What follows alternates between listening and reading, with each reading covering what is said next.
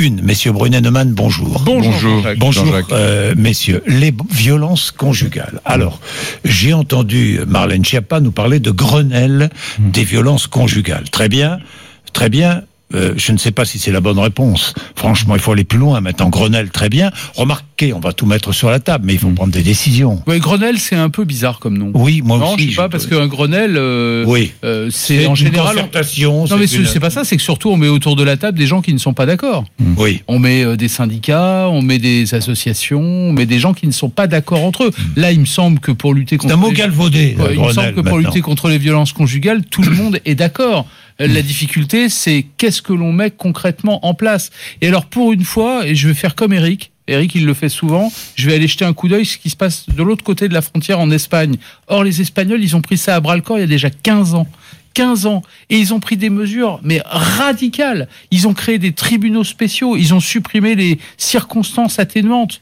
On parle plus de crimes passionnels. Hmm. On parle de crimes machistes, de crimes tout court. Euh, les, les, les, les, les gens qui sont suspectés, voire condamnés pour des faits pareils, portent sur eux une balise GPS. On sait à tout moment où ils sont pour les éloigner de leurs victimes euh, euh, passées ou potentielles futures. Je veux dire, voilà des, des choses extrêmement claires. On a mis des millions d'euros pour former les personnels policiers, médicaux, psychologiques, judiciaires. Voilà ce qu'il faut faire. Donc un Grenelle, moi je veux bien, mais maintenant toutes les décisions à prendre, on les connaît quasiment. Voilà, on les connaît, il faut les prendre. Eric. Oui, euh, euh, ce, qui, ce qui est absolument tragique dans les faits divers dont on s'est fait l'écho, nous, il y a de- depuis quelques semaines, c'est que de façon assez régulière, on est confronté à des jeunes femmes qui sont allées voir les forces de police, qui sont allées au commissariat de police, qui ont prévenu les policiers, qui ont dit attention, mon ex-compagnon, mon ex-mari, mon mari, mon compagnon a été très violent, je redoute, je redoute euh, vraiment un acte de violence ultime, j'ai peur qu'il me tue, elles l'ont verbalisé.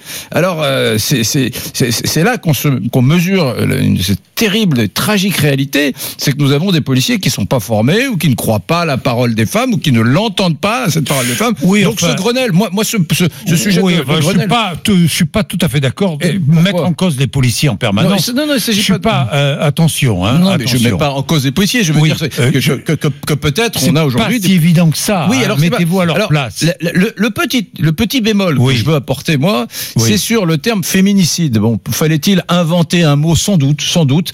Mais euh, attention aussi, euh, euh, il y a aujourd'hui, euh, enfin, ça, me- ça me semble difficile de cartographier de façon quasi Hmm. militante comme ça un crime. Un crime, c'est un élément qui, qui comporte énormément de complexité. Et vous avez raison de dire attention, les policiers. Oui. C'est un crime, c'est complexe. Un assassinat, c'est complexe. Bon, est-ce qu'on tue un féminicide? C'est le fait de tuer une femme parce qu'elle est femme.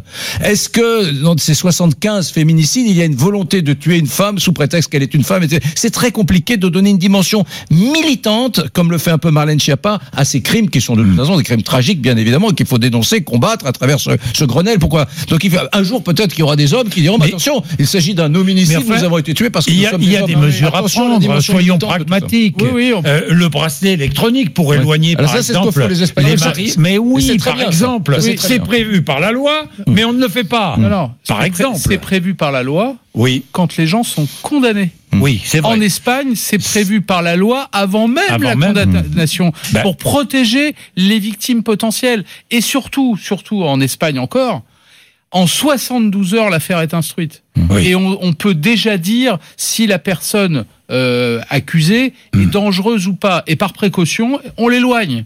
On l'éloigne immédiatement pour faire cesser Est-ce le, que le ça risque. fait baisser le nombre de...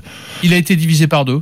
Il a Oui, été oui. divisé De par deux. de- et, de et- et crimes, je ne sais euh, pas si On est assez voyez- haut en France. hein. Quand on regarde la cartographie européenne, Non, il a été divisé par deux en Ouais. Espagne, Ouais, en divisé par deux en Espagne, bien sûr. oui. Et euh, nous, nous, en France, on a statistiquement euh, des féminicides, des meurtres, des assassinats de femmes euh, dans, des, dans, dans un contexte conjugal. On est vraiment euh, parmi les plus élevés d'Europe. Ouais, c'est important ça, Hmm. parce que c'est 80 pour, pour- à 80% ces crimes sont commis par le conjoint ou l'ex-conjoint, le compagnon Hmm. oui. ou l'ex-compagnon. Oui. Donc ça s'inscrit vraiment dans un cadre dans un cadre Hmm. familial. Mais le le- le- le- il y, a, il y a une question d'argent aussi. Hmm. Je vais prendre un, un sujet très simple pour éloigner euh, de la, la- la Hmm. personne supposée, euh, enfin victime de son agresseur. Il faut encore être capable de la reloger. Hmm.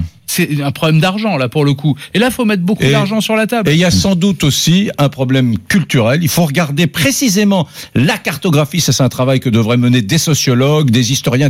La cartographie des féminicides, elle a été publiée par le journal du dimanche euh, ce week-end.